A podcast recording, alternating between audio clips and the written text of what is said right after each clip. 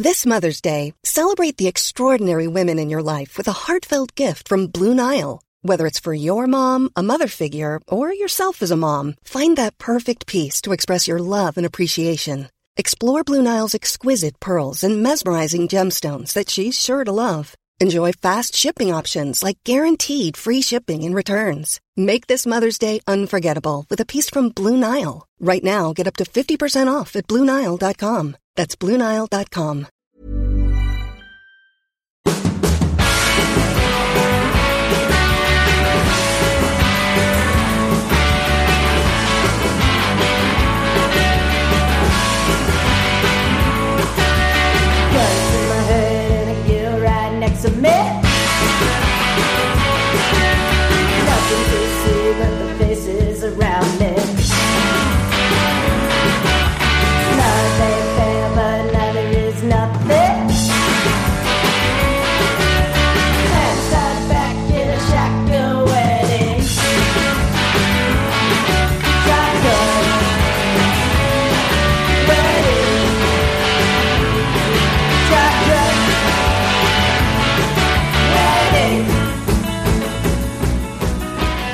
Det här är Indiepodden avsnitt 91. Vi är tillbaka efter ja, ytterligare ett par veckors uppehåll här. Men man måste fira sommar också. Och vad ska man göra när det inte är några Indycar-race? Eh, men den här veckan ska vi snacka upp det nya racet på Nashville som är till helgen. Vi kommer snacka upp det och så kommer vi nog också prata lite om eh, silly season som eh, puttrar på så, i allra högsta grad. Eh, jag heter Ronny Larsson Miles och med mig som vanligt har jag Indycar-oraklet Jakob Fredriksson. Jakob, hur står det till? Det, det står bra till. Eh, Jag har jobbat för fullt så eh, sen vi, sen vi hördes sist. Så jag har inte legat på latsidan direkt. Har ju följt eh, Formel 1 intensivt de här två senaste loppen. Men eh, det får, får en annan podcast kanske gå, gå igenom vad som händer där. Men Ronny, du har inte legat på latsidan heller. Kan du berätta vad du har gjort på våra sociala medier och, och i livet?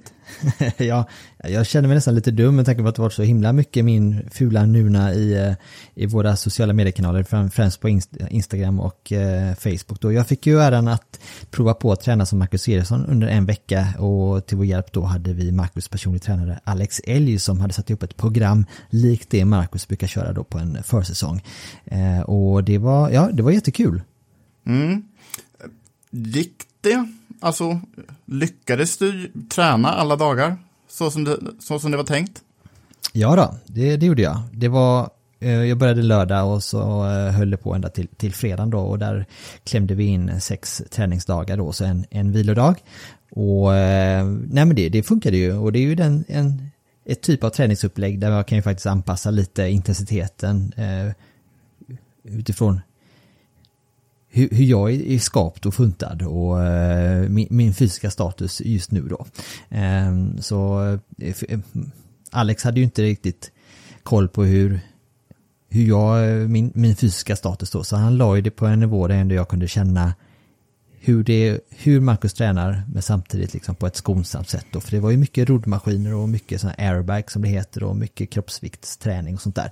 Eh, vilket gjorde att jag kunde ju anpassa intensiteten så mycket jag kunde och sen så faktiskt jag hann återhämta mig där från ett dygn till ett annat.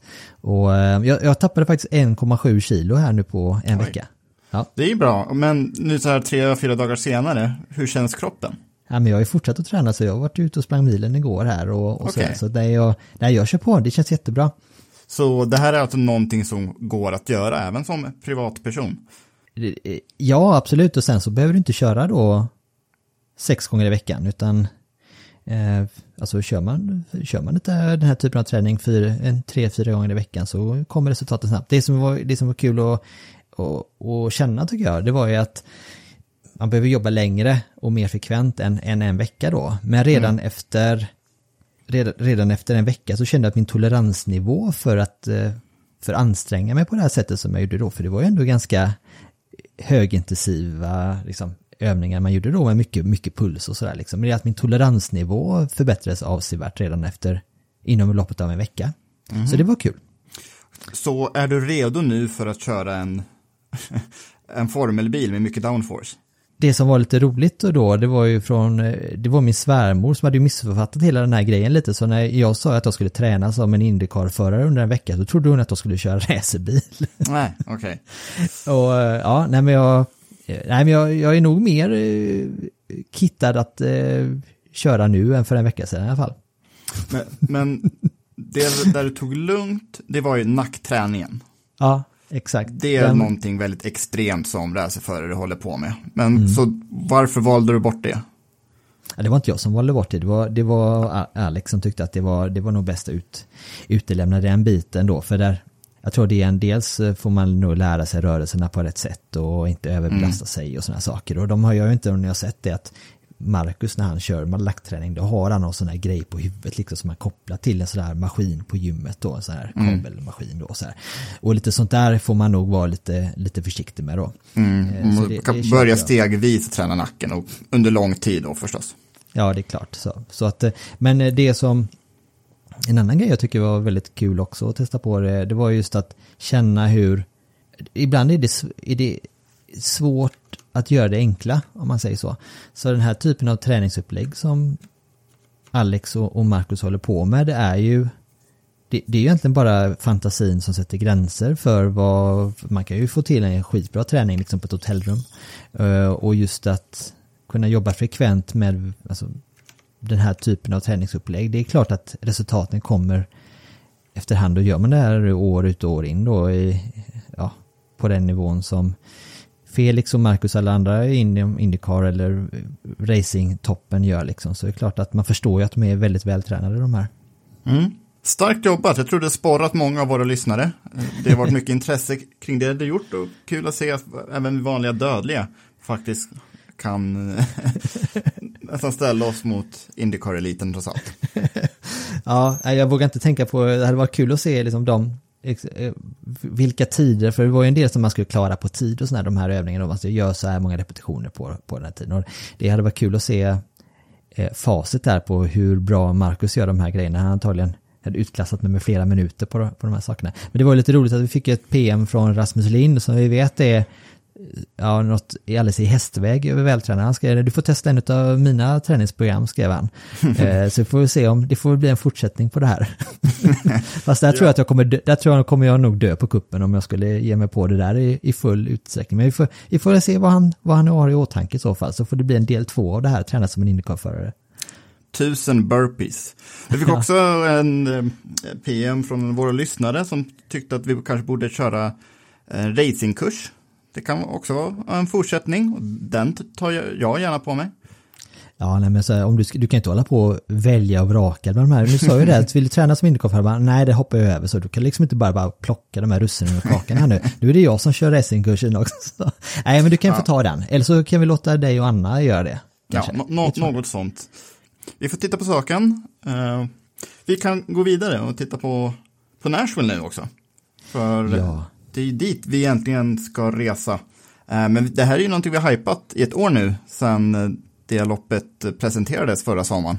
Och eh, äntligen så har vi sett hur banan ser ut. Jag tänkte på det innan vi går in på hur banan ser ut, så funderar jag på, är det, är det, hur länge sedan var det egentligen ett race har varit så här hypat förut? Ett nytt race liksom. Det är rätt ovanligt, men det betyder ju att PR-maskinen där i stan fungerar. Annars har det ju varit många Indycar-lopp särskilt på stadsbanor som det inte varit någon fungerande marknadsföringsapparat och sen har ba- banan och loppet glömts bort efter ett, två, ett eller två år.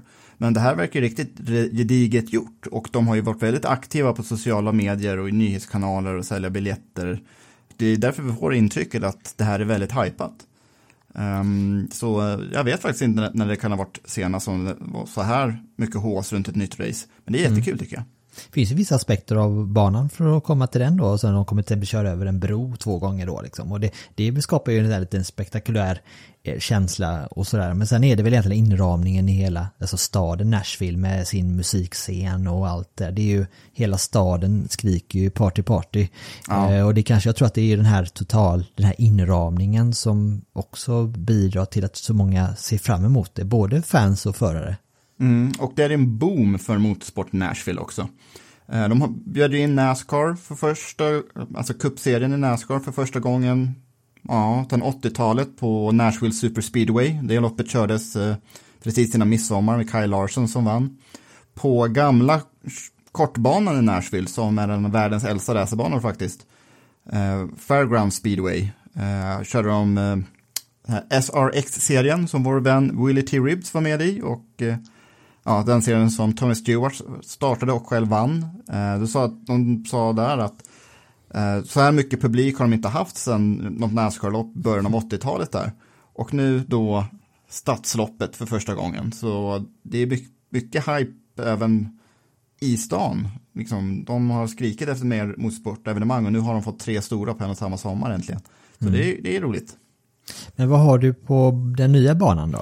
Vi har en 3492 meter lång stadsbana, 12 kurvor, um, inte helt platt, inte bara 90 graders uh, uh, kurvor som man ser på må många andra amerikanska stadsbanor, utan det är lite böljande svängar, svåra inbromsningar har vi, har vi noterat några stycken, eh, när, det är nedförsbacke och ban, banan smanar av ganska rejält i ändarna av, av de här lång, långa raksträckorna över vattnet.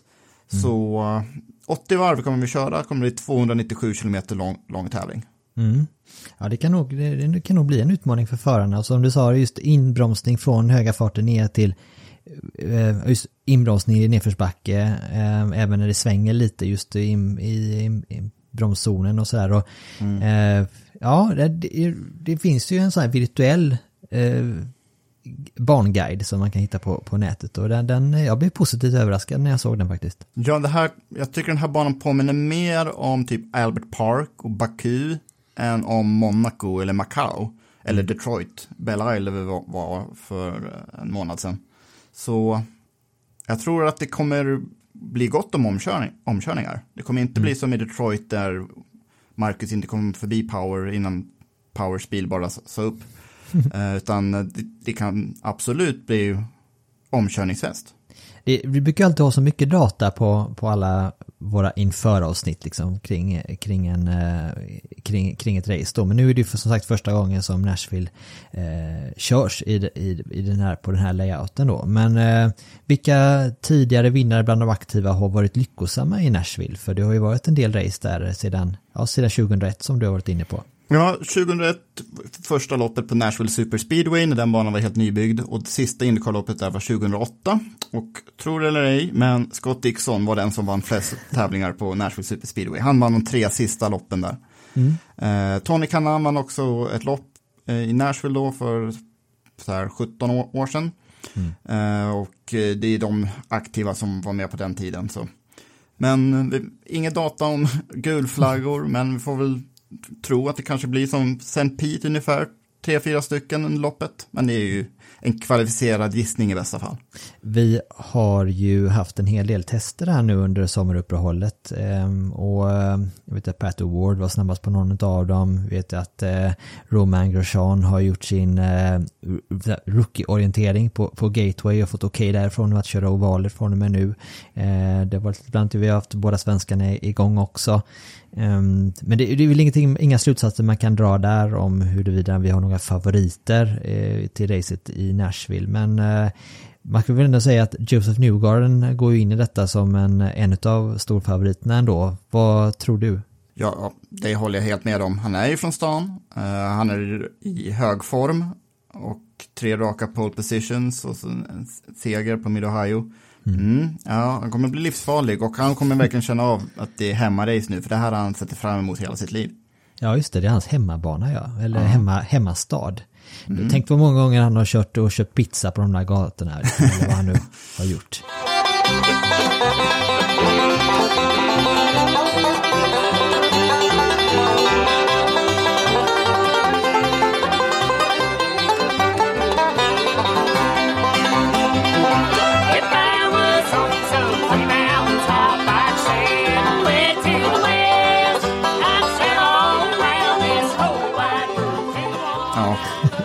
The Ja, kan, kanske. Jag tror det kommer bli en folkfest av, eh, jag vet inte hur det är med restriktioner och så där borta just nu, men eh, eh, potential till att vara ett, ett musik och sportfest kombination där, det, det kommer nog bli, det finns goda förutsättningar i alla fall. Hur ser hålltiderna ut nu Jakob då inför helgen? Ja, eh, det blir lite speciellt den här helgen för det är kvällslopp. Så nu får man vara uppe sent söndag kväll om man ska se live. Eh, men eh, träningarna är ju på fredag och lördag förstås som vanligt. Klockan 10 på fredag och sen klockan 7 och framåt så har vi eh, Indycar-träningarna med kvalet halv 11. Men själva loppet då halv 12 söndag kväll. Vilket gärna för mig. Jag jobbar inte måndagen därefter, men ni, ni andra kanske får lite tungt må, måndag morgon om det blir en svensk framgång. Och det hoppas vi ju på. Jobbar Så- du inte måndagarna? Vi spelar ju alltid in podd på måndagarna ju. Ja, men det, klockan är ju... det brukar vi göra klockan sju på, på måndagar, så då, då har man hunnit vakna. Um, men jag tänker, på ordinarie jobb kan det bli lite ruffigt för en del.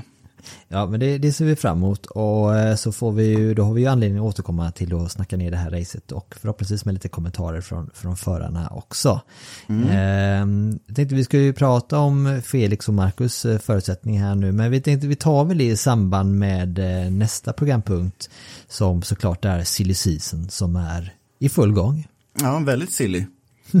det är många förare som ja, är intresserade av Indycar. Och, och intresserade av att byta stall i Indycar. Och många stall som är intresserade av andra förare än vad de, vad de just nu har. Så vilken ände börjar vi? Alltså vi kan väl säga att egentligen förarmarknaden marknaden har ju kretsar ju kanske kring ska man säga, en förare först och främst och ett team först och främst. Jag menar föraren så är det ju Romain Grosjean då som kör för Delcon Racing i år. Eh, som av allt att döma kommer köra heltid nästa år. Eh, jag vet inte om jag, jag sa jag inte det för ett par avsnitt sedan att jag kommer äta upp min mustasch om inte Romain Grosjean om han inte kör heltid nästa år. Så jag, för att ta det säkra för det osäkra så rakade jag ju av den här nu i veckan här då. Eh, så att det, det kommer jag ju slippa göra. Men eh, det är ju då Romain Grosjean och eh, så är det Andretti Autosport också då som av allt att döma kommer nog ha kanske två vakanser i, eh, inför nästa säsong då. Så att det är väl de, kring de här som spekulation, mycket av spekulationerna kretsar kring. Ja, och jag tror Grosjean skulle trivas som fisken i vattnet hos, Andretti. Eh, Andretti-klanen respekterar ju alltid förare som ja, är, är open-minded och Grosjean har ju bara blivit mer och mer det. Mm. Sen han kom över till Indycar och nu när när han äntligen har ovallicensen på G också. Så är det en no-brainer egentligen, för han har ju varit, han har inte varit särskilt jämn, men han har en hög högsta nivå. Det såg vi på Indianapolis Grand Prix. Så jag hoppas på att Grosjean kör på heltid också. Mm. Och så är det väl också även, det har vi sett prov på förut, liksom att det, oavsett om du är välmeriterad Formel 1-förare så är ett rookieår inom Indycar ett rookieår där det går lite upp och ner och det, det ligger ju helt i linje med det som Romain Grosjean går igenom just nu i alla fall. Men där är han ju kanske mest eh, associerad till att eventuellt kunna ta över bil nummer 28 då, alltså Ryan Hunter Race styrning till nästa säsong då. Vad tror du om det?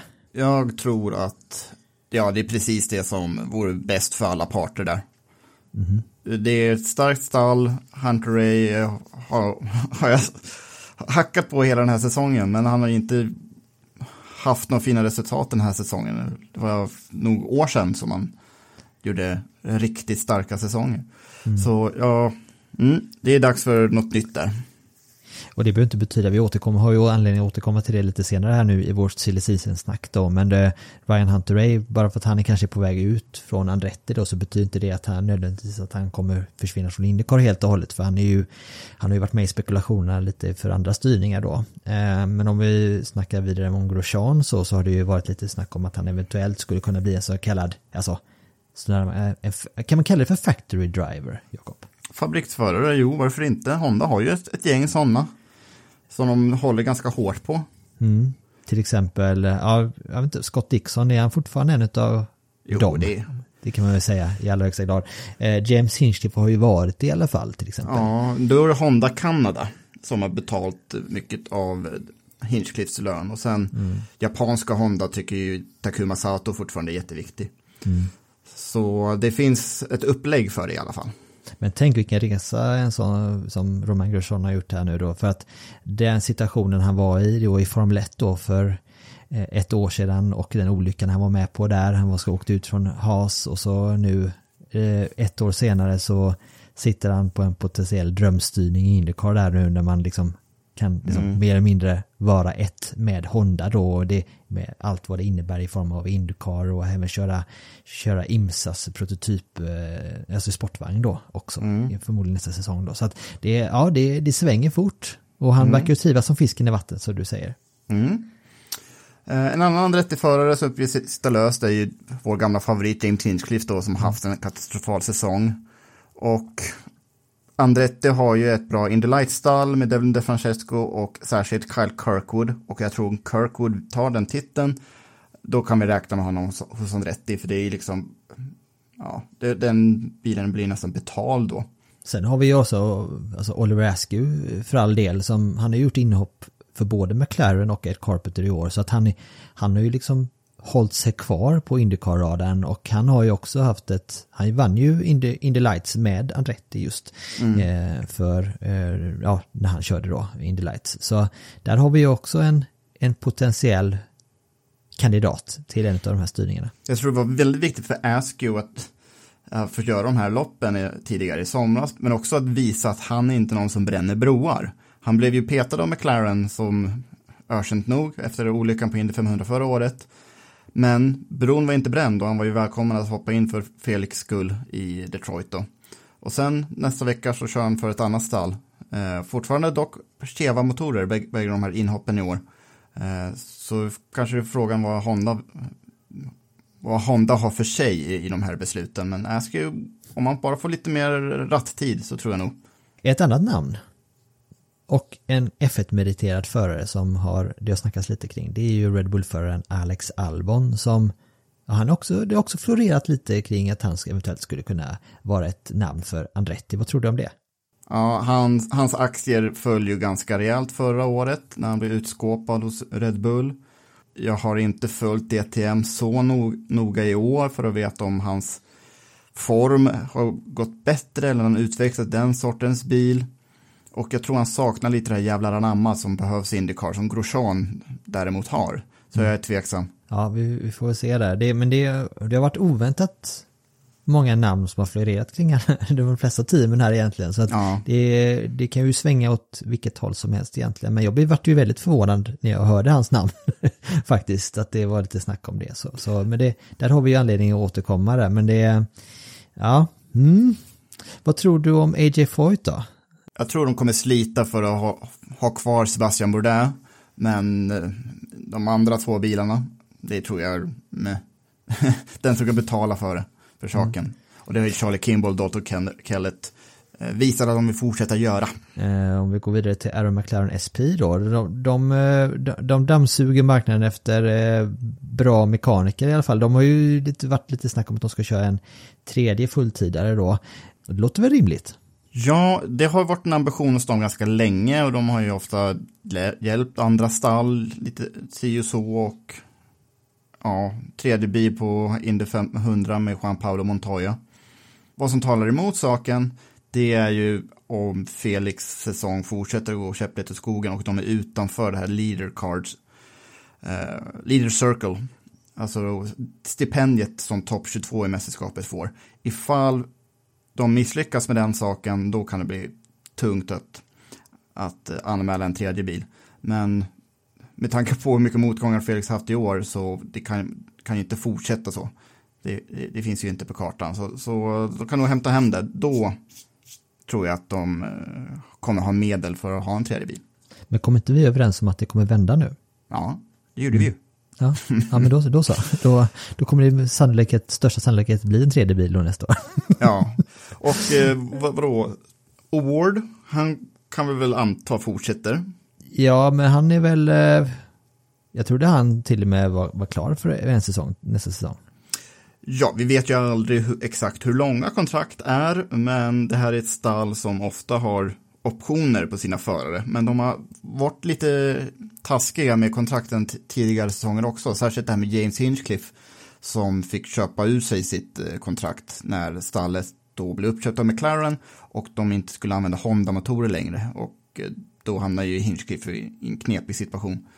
Och sen det här med Askew också förra året. Men också eh, med deras, ja, med Audis gamla stjärnmekaniker Lena Gade. Som var, skulle vara Hinchcliffs eh, crew chief under säsongen 2018. Men när Hinchcliffe inte kvalade in till Indy 500 det året. Då petades Gade. Hon var, hon var syndabocken då. Och ja, det var inte heller helt etiskt gjort tycker jag. Att peta någon med så otroliga, otrolig meritlista men från annan disciplin än motorsport. Mm. Så då kommer vi därmed in på Felix. Eh, förra året så vill han inte kommentera hur långt kontraktet är, men det betyder väl åtminstone optioner. Så långt vi har hört liksom hela vägen så har det ju varit eh, att teamet har varit väldigt nöjda med Felix hela vägen egentligen igenom här och det som eh, finns ju egentligen ingen anledning att tro att det att det inte är så fortsatt. Eh, Men jag tror att resultaten behöver komma mer här nu under de här sista racen.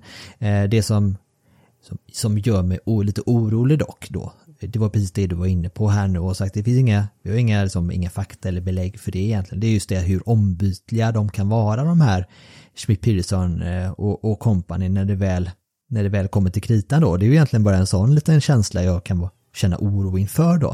Eh, men vi, vi om man tar till exempel då den välkända Indycar-journalisten Marshall Pruitt då, så var det verkligen i hans silly season spekulationer så verkar det ju nästan enligt honom inte vara några tveksamheter om att Felix kommer köra nästa år. Men vi kan väl hoppas på det att hans magkänsla stämmer då. Jag vet inte, vad är, vad är din magkänsla här nu? Min magkänsla är att stallet har mer data än vad vi har och eh, kan då se vad det är som har gått fel.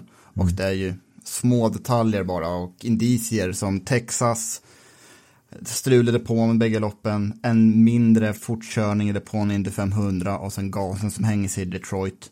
Och sen kraschen med Ohio som inte var, var hans fel utan eh, han har ju farten. Han är ju ofta nära Pat Award men Award har ju haft stolpe in medan Felix har haft stolpe ut i år. Mm. Och det vi har pratat om också, det var det du nämnde i förra, förra avsnittet Jakob, att eh, de, de två racen som Felix missade här nu efter sin, sin olycka då, där tappade ju teamet poäng på grund av, alltså bilarna, eller Felix bil tog inte målflaggen och inte de två racen på grund av tekniska eh, problem då. Eh, så vi får se här nu, men det, det, kan ju, det hade ju varit skönt för, för Felix del eh, och för vår, vår del också kanske. vår, Ja, vår. Ja, just om eh, vi kan få en nyhet här inom kort att eh, han har signat för, för ett år till. Eller ingen nyhet. Vi vill Bara inte ha någon nyhet fortsättning. alls, vi vill att det bara fortsätter, att det bara rullar på. Ja, men, ja så Precis. kan det också vara. Um, där det inte heller är några nyheter. Carlin, Max Chilton vill fortsätta. Och jag, bruk, jag brukar säga att om man kan köra Indycar så ska man väl köra Indycar. Och Chilton har ju medlen att betala för sig. Så visst, vore kul om Carlin fick en, en andra bil som det var tänkt förut också. ja, det, det är väl egentligen anledningen till att han är kvar i, i Indycar. Det är just för att han har finansiell backning med sig. Men det kan ju det kan ju inte vara kul att ha med honom egentligen. För han är ju ingen förare som är spektakulär eller som överträffar förväntningarna så heller. Det är ju, det är ju väldigt sällan i alla fall som han levererar några toppresultat. Och det, det kanske beror på teamet också. Men nej, va, va, varför håller man så hårt i honom egentligen? Det, det hade väl, finns det inte några andra som kan komma med lite backning här nu? Jag tänker, vi kommer in på David Malukas till exempel som kör Indy Lights nu som ligger två i mästerskapet där. Det är en förare med, med bra backning, alltså varför inte liksom inte plocka in en sån lovande förare till exempel här nu och bygga lite på sikt. Jag, jag vet inte, jag, jag har svårt att se en framtid med Max Chilton i bakom ratten för Carlin tycker jag.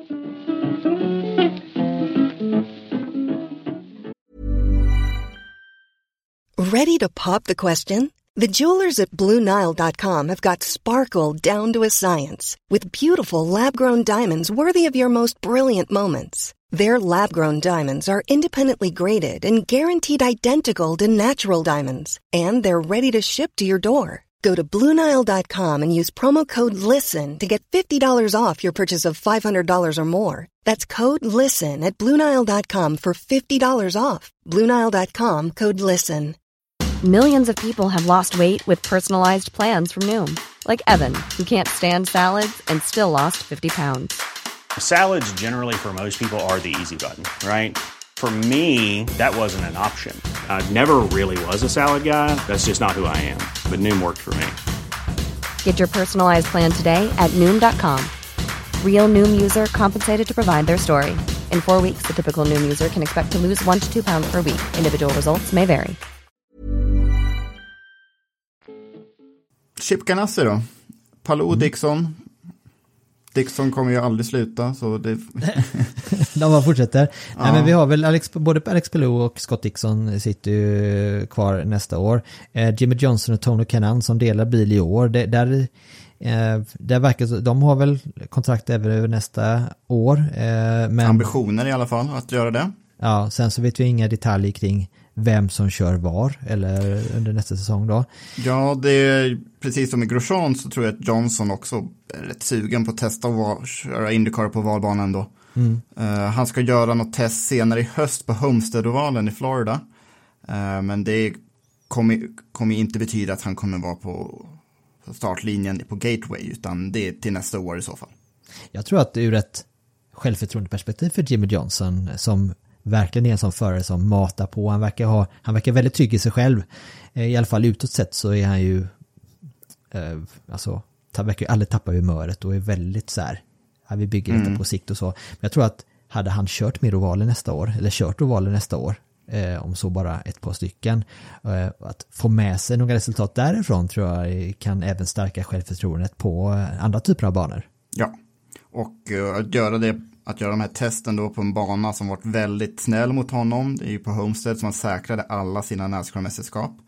Så det är väl pa passar lämpligt. Hoppas bara att eh, Indycar också kan tävla där igen, det var ett tag sedan. Någon som däremot inte har något kontrakt klart eh, inför nästa säsong det är ju Marcus Eriksson som eh, när han signade för Chip Ganassi då för, för två år sedan så var det ju så kallat ett multi-year contract då men det kanske var i själva verket var två år med option på fler. Det, det, det, Ja. där, sådana detaljer har vi ju inte då men eh, han har i alla fall inget kontrakt klart just nu då.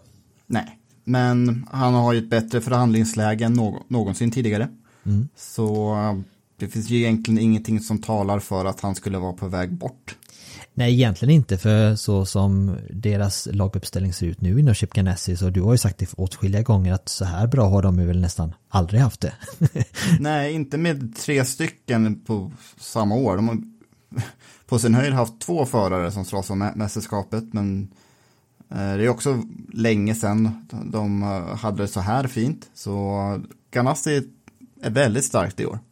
Dels så gäller det att få ihop eh, den finansiella backningen så även, även för Marcus del här nu inför nästa säsong som, som alltid. Eh, men det är ju frågan egentligen vad tror du om förhandlingsläget att till exempel, vet du, kanske får kommer vara en öppning på, inom Penske till exempel. Eller Vad, vad tror du sannolikhet, sannolikheten är att han kanske skulle gå, gå till ett annat team inför nästa säsong? Då måste det nästan vara på papper att han ska vara försteförare. Och det tror jag inte nå- någon erbjuder riktigt. Får man se på de andra stallen då är det Meyer Shank som ändå trots Indy 500-segern är ett lite oskrivet kort över en full säsong. Rahal-stallet ha- har ju Graham och han är inte på, på väg bort. Andretti vore, vore väl int- intressant också, men det är ett en ännu större stall än Ganassi är. Sen Penskes affärsmodell ser ju väldigt annorlunda ut. Eh, De har den lyxen att ha sina egna sponsorer.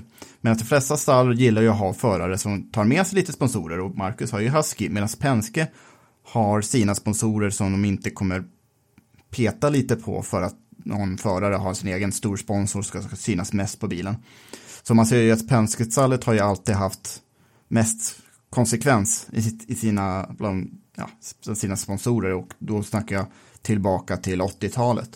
Så Penske är nog väldigt stängt, men annars så om någon annan kan erbjuda bättre än vad, Marcus har på Ganassi, eh, möjligheten finns, men det är långsökt. Ja, det är ju allt egentligen från Chip Ganassi och det är kliv åt sidan eller snett, snett neråt bakåt egentligen. Ja, precis. Eh, och den kontinuiteten som han lyckas bygga här nu på de här första två åren och sett vart jag tagit honom då just nu femma i mästerskapet. Så eh, jag tror att det ligger både i Marcus eh, och teamets intresse att de hittar en lösning här nu inför nästa år. Och det, ja, det är också någonting vi går och väntar på. Eller en Ja. nyhet. Ja. så det är så många nyheter vi går och väntar på här.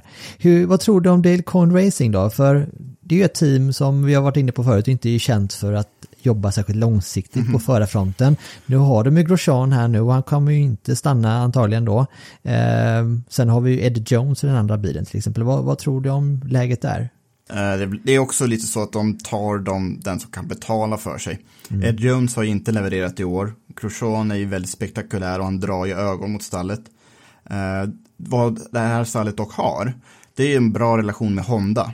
Så de kan ju kanske vrida och vända lite på, på den saken och få, få in någon Honda-förare. För det var, vad vi inte haft Indycar på ganska länge är en ung japan. Eh, möjligen att Sato är på väg bort från Indycar, så det vore ju udda om det inte var någon japan i, i fältet. Men eh, Dale Coyne är ju open-minded när vi säljer förarval. Rick Ware, Ryan Norman till exempel och Grosjean, Ed Jones. Så det är ett stall som har, det är lite som Minardi, utan de har tagit in unga förare som sen tar sig vidare in, inom sporten och gör stora saker på annan plats. Så jag tror nog att Daycoin kommer ha intressanta förare nästa år, i vilket fall som helst. Vad tror du James Hinchcliffe? I och med Hinchcliffs starka band till Honda, så absolut.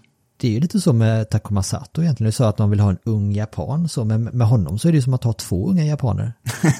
Ja, ja men eh, lite så. Två 20-åringar. Ja, men Sato är ett sånt enormt namn i Japan så att eh, de har ju um, haft Sato i, eh, i Indycar enbart, inte låtsas över någon. Men för 10-15 år sedan så var det en hel del japaner som kom och gick från, ja, särskilt från de eh, japanska serierna till Indycar och gjorde inte jättestora resultat men eh, det var en modell som Honda jobbade med i ett antal år i alla fall.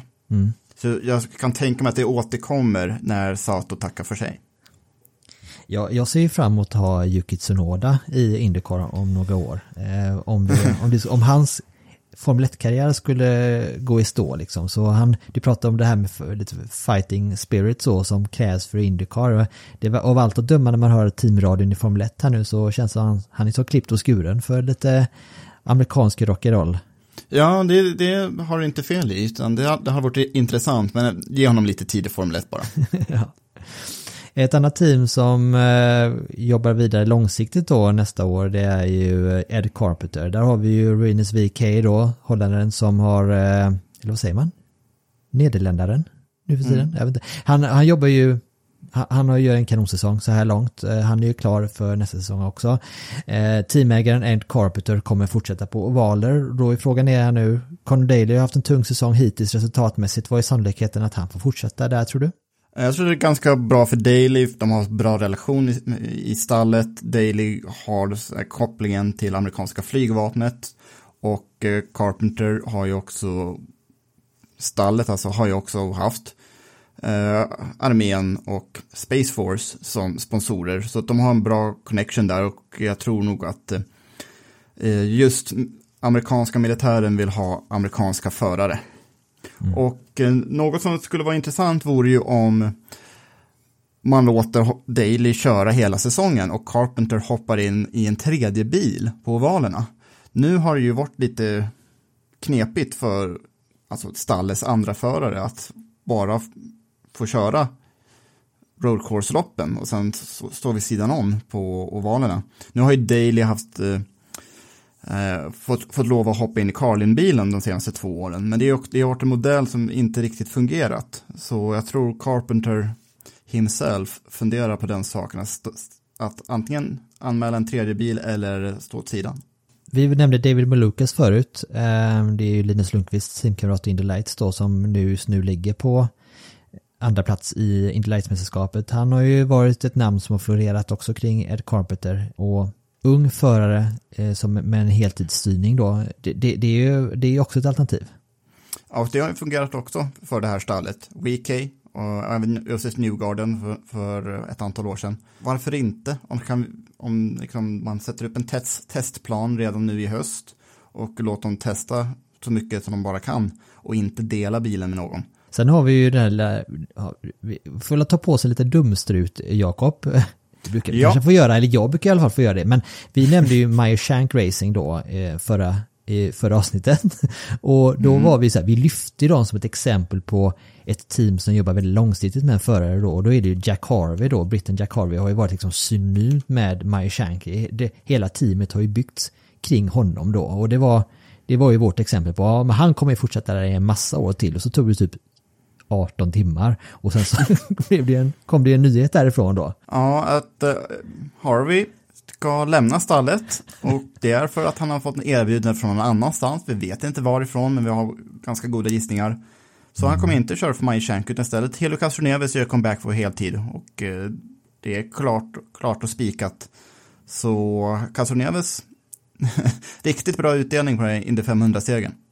Men som jag förstod det som så är det alltså inte, alltså Meyer Shank skulle köra två bilar nästa år och tanken var ju att Helio Castroneves skulle köra ena bilen och så eh, Jack Harvey skulle köra den andra då. Så att det, är, det är inte så att Castroneves ersätter Jack Harvey, så har jag förstått Nej. i alla fall.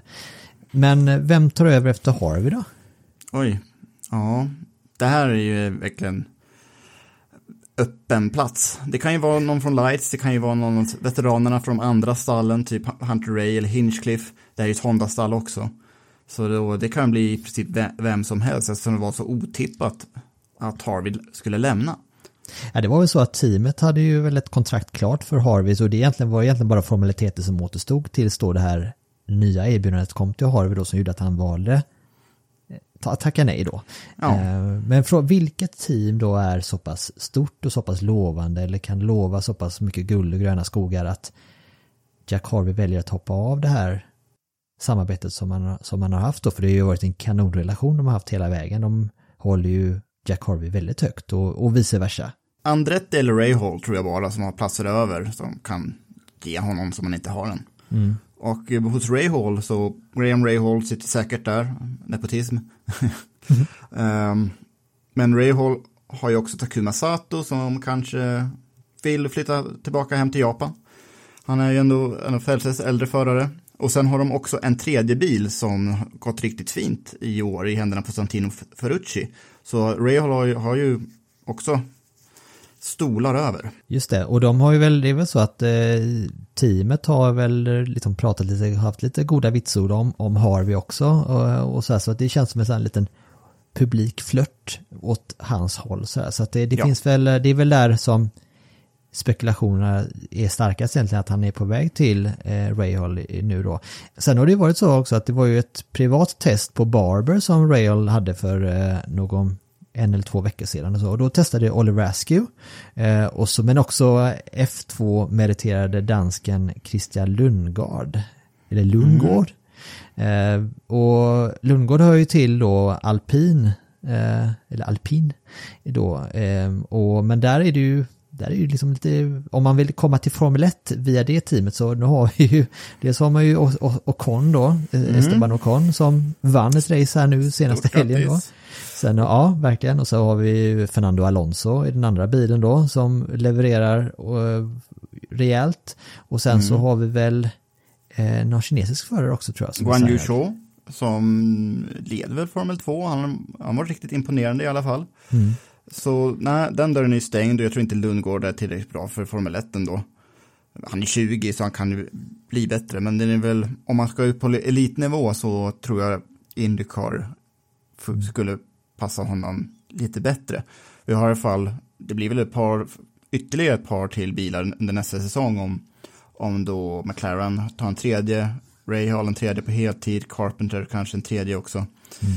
Plus Meyer Shanks då en andra bil. Så vi kommer ju ha ett större fält näs, nästa år. Frågan är bara vilka får plats och vilka måste lämna. För det är ju massa förare vi går igenom här. Jag kan nämna om eh, Ray Hall-stallet också. De testade Antonio Felix da Costa i vintras. Och kanske att han får dyka upp i en Indycar-bil mot slutet av året. De kommer ju använda resten av den här säsongen av att testa förare i skarpa lägen. Santino Ferrucci fortsätter i Nashville. Men det är inte klart att han ska köra den här tredje bilen resten av loppen som de, de anmä- anmäler den här tredje bilen till.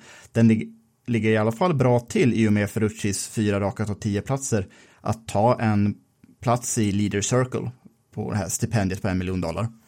Så, så det är så Ray Hall styr upp sin eh, strategi resten av året att ha en, ha en tredje bil i topp 22. Mm, det är spännande. Och ponera nu att Jack Harvey ersätter Satt och är nu kanske då eh, inför nästa säsong. Så att ha då, vi säger Rahal, Harvey, låt oss säga Oliver Askew eller eh, Santino Ferrucci. Eh, för, för säga vad man vill om Santino Ferrucci så levererat har han ju gjort så här långt under sina inhopp. Det har ju varit väldigt imponerande och det är oavsett vilka, vilken tredje föraren blir i det här teamet så det, det ser ut att bli en väldigt intressant eh, föruppställning för nästa säsong då och ett Rahal med tre bilar, ja, de kanske kan vara med och hota de här toppteamen redan från, från första början på, på allvar här nu framöver med mer data och sådär. Mm, det tror jag på. Och sen ska vi komma in på Roger Penskes stall då förstås. Newgarden, McLaughlin, Power, klara. Men eh, Simon Pagenaud är ju ett eh, frågetecken. Han är en poängplockare av rang, men han har inte varit så särskilt spektakulär senaste, ja, sen Indy 500-segern.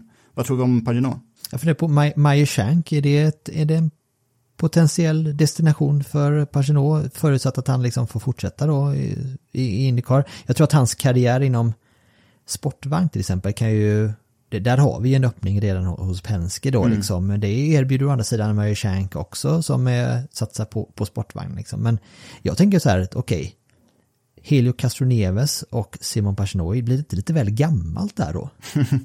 Jag tror, jag tror det kan vara en bra satsning, kortsiktigt i alla fall. För Pagenaud kan ju, ja, han tar ju poäng var, varje lopp. Eh, frågan är bara varför överge modellen de har gjort med Harvey. Som fun- fungerat så pass bra. Och vill Pagenaud vara med i ett så ungt stall? Det är lite svårt, men Pagenaud har, har ju, för honom är ju sportvagn viktigt ändå. Han är ju väldigt meriterad sportvagnsförare, vann amerikanska Le Mans-serien eh, innan han kom till Indycar, så han, han, det var ju i prototyper som han växte upp snarare än köra eh, Formel 2 och sånt. Så han, han kan sånt utan och innan och han vill nog fortsätta med det för han är ju från Frankrike och vill nog vinna Le Mans 24 timmar. Men då knäckfrågan då, vem skulle ersätta Simon Pagenaud i Penske? Den Ja, är ju du. spännande. Det är ju det är väl inte helt otroligt att eh, Penske kommer fortsätta jaga Alexander Rossi. Eh, Rossi sitter på kontrakt hos Andretti eh, men har kört för Penske sportvagnsstall och jag tror säkert att eh, Penske har varit imponerad av Colton Hurta men likaså han sitter på ett säkert kontrakt, kontrakt hos Andretti. Frågan är vilka, vilka typer av klausuler som finns i de här, vi säger då Rossi då. När var det han skrev på för, även för nästa år? Skrev han på det nu eller har han gjort det sedan Ja, tidigare? Att det var två år? 2019 tror jag. Det kontraktet skrevs på, ett flerårigt kontrakt. Eh, och det var just gjort av Andretti då för att säkra upp honom. För det var ju då Rossi också körde lite sportvagn för Penske. Allt är ju en, allt är en kostnadsfråga. Eh, och kan man köpa sig ur kontrakt liksom och sådär? Är, Ja, det, är det mer en så här Formel 1-grej att man gör sånt? Det kanske inte är så, så vanligt i Indycar just. Man kanske inte är beredd att betala vad som helst för en förare heller med tanke på hur många duktiga förare det finns där ute. Ja, det var ju Hinchcliffe som fick köpa ut sig själv. De får köpa ut sig själva, ja precis. Ja, Ja, När, när McLaren köpte upp eh, Schmidt Peterson och gick över till Cheva-motorer. Så då hade ju McLaren två bilar, det var Award och Askew, men tre förare. Och det var ju inte helt etiskt gjort mot Hinchcliffe den gången, men han kom ju ur, ur den situationen och fick köra för andra stall det året ändå. Men för Penske, det är de som har resurserna för att göra något sånt, att få lös ett kontrakt. Men de vill också ha någon som har 100% tillit till. McLaughlin hade de det efter vunnit tre raka supercars-mästerskap. Newgarden tittade de på väldigt länge innan de högg till. Eh, Will Power, det var ju väldigt länge sedan han kom in i Penske, men det var lite på bananskal faktiskt. Och det var när Helio Castroneves hade lite problem med skattemyndigheterna i, i USA och de behövde den bästa föraren på griden, eller bästa föraren som inte hade en annan sitt. Så det var Will Power på den tiden, vi snackar 2009. Och Will Power körde 4-5 lopp den säsongen och vann ett av dem, så då fick han heltid till 2010. Men jag ser ingen som är så klockren så som Newgarden, McLaughlin, Power och Pagenaud var. Som skulle kunna ta över men det, det kanske är då att eh, man signar Pagenaud för en säsong till helt enkelt och inväntar Rossi i så fall. Ja, mycket möjligt och inväntar Penske Porsche-projektet i sportvagn. Ja, men då, då har vi faktiskt snackat om alla teamen som, som florerat kring silly season. Sen så har vi ytterligare några team som har varit med i år då. Vi tänker Dry Rhineball Racing med Sage Karam, vi har Parade Autosport med Simona De Silvestro som vi trodde skulle höra mer av redan den här säsongen. Eh, Men det har ju bara varit Indy 500 hittills och så har vi Top Gun Racing då med RC Inerson som körde för dem då under Indy 500. Där vi kan ju hoppas på att vi, ser, att vi får se Parette Autosport igen i alla fall. Men det börjar bli ganska sent på året för nyheter för några lopp rest, resten av den här Ja, säsongen. det tror jag också, men jag tänkte till nästa säsong då. Eh, ja, då har vi i alla fall en hel vinter att vänta in saker och eh, det är i alla fall, det är, känns sedan länge att det är ambitionen att köra fler lopp med, med just Simon Simone de Silvestro. De hyrde ju en bil av Junkos Racing som var, var, har varit med tidigare i år men inte satts på griden i år och det finns inte några nyheter heller för Eh, det här chassit då som Paretta hyrde, de uppgraderade ju det till senaste finaste spec men den har inte kommit på banan heller i Jankos, Jankos Racings händer. Eh, Driver and Ryan Ball, samma sak där. De brukar dyka upp, gubben i lådan lite då och då. Karam gjorde ju jättebra Indy 500 med en sjunde plats. Eh, men det är bara av de här som Top Gun Racing har sagt ska köra fler lopp. De kommer upp till start på Gateway. Så då kommer de äntligen få starta ett race, för de kommer inte till start i Indy 500. Innan vi avrundar eh, vår silly så tänkte jag, vi har ju nämnt eh, Cal Kirkwood till exempel och vi har eh, Devlin De Francesco och vi har nämnt eh, David Malukas till exempel då från Indy Lights då. Men va- var, var, var eh, pusslar vi in Linus Lundqvist nästa säsong då? Ja, den, eh, den är ju väldigt spännande, men men med tanke på att fältet expanderar ytterligare, vi kommer ju närma oss 30 bilar på, på en del lopp nästa år, så finns det ju möjligheter att åtminstone köra ett par lopp. Och eh, han, stallen är ju intresserade av honom eftersom han kört så bra och är ju snabb. Eh, men vi får väl lov att snacka typ Dale Coyne och Meyer Shank i, i så fall. Inte, inte Ganassi, Penske, eller eller Rahal, men något, av- något av instegsstallen. Men nu ser vi fram emot en händelserik eh, amerikansk racinghelg här nu. Eh, först och främst då i Nashville, eh, dit Indycar kommer, med Felix Rosenqvist i en special-livery faktiskt då, för Nashvilles del och sen Marcus Eriksson som inte kommer köra en Husky Chocolate-bil den här gången utan han kommer köra en annan huvudsponsor den här helgen. Mm, Bryant, luftkonditionering va? Ja, jag tror det. De, har- de har sponsrat eh, många Indycar-bilar de senaste 10-15 åren och eh, en röd bil i alla fall. Så det är lite igenkänning blir det. Mm, jag tror att det, är kul att se eh, Marcus Eriksson liksom, med en annan sponsor. Så här. Jag tycker det, det, liksom det, det fräschar upp lite också. Vi älskar ju Husky Chocolate såklart, men, eh, ja, men eh, det, jag tror det kan vara bra för hans varumärke också. Liksom, att det, är så här, ja, men det är ju fler företag som är intresserade av, att eh, sponsra honom. Och så, här. så jag tror att det, det bygger på bra. Det ska bli spännande. Den är lite mörkröd, lite mörkrödare tror jag. Så att det, det kommer, kommer passa fint. Diversifiering av portföljen brukar man väl kalla det. Ja, precis. Det borde jag ju tänka på med tanke på att jag jobbar med reklam. Så här, bra Jakob. Ja, eh, Pat Award kör också liknande special livery som Felix, men andra färger blir det. Den såg riktigt häftig ut, så kolla in deras sociala medier. Och eh, ja, äntligen dags för Nashville. Precis, och sen har vi också IMSA igång. Där har vi Rasmus Lind eh, som kommer köra på, eh, de kommer köra på Road America, Elkhart Lake, i, i helgen också. Så missa inte det heller. Härligt, då är vi igång igen. Ja, tack till våra samarbetspartners Automotorsport och TicoRacingshop.com och glöm inte att ni alltid har 20% rabatt i webbshoppen på stefanjohansson.art när ni använder rabattkoden Yndypodden. Ja, Tack, tack Jakob, har vi någonting att tillägga? Nej, det har vi nej det har jag inte. Tack Nej. Ronny. Tack själv, vi snackar upp Nashville, resultatet för Nashville i nästa vecka. Välkomna då!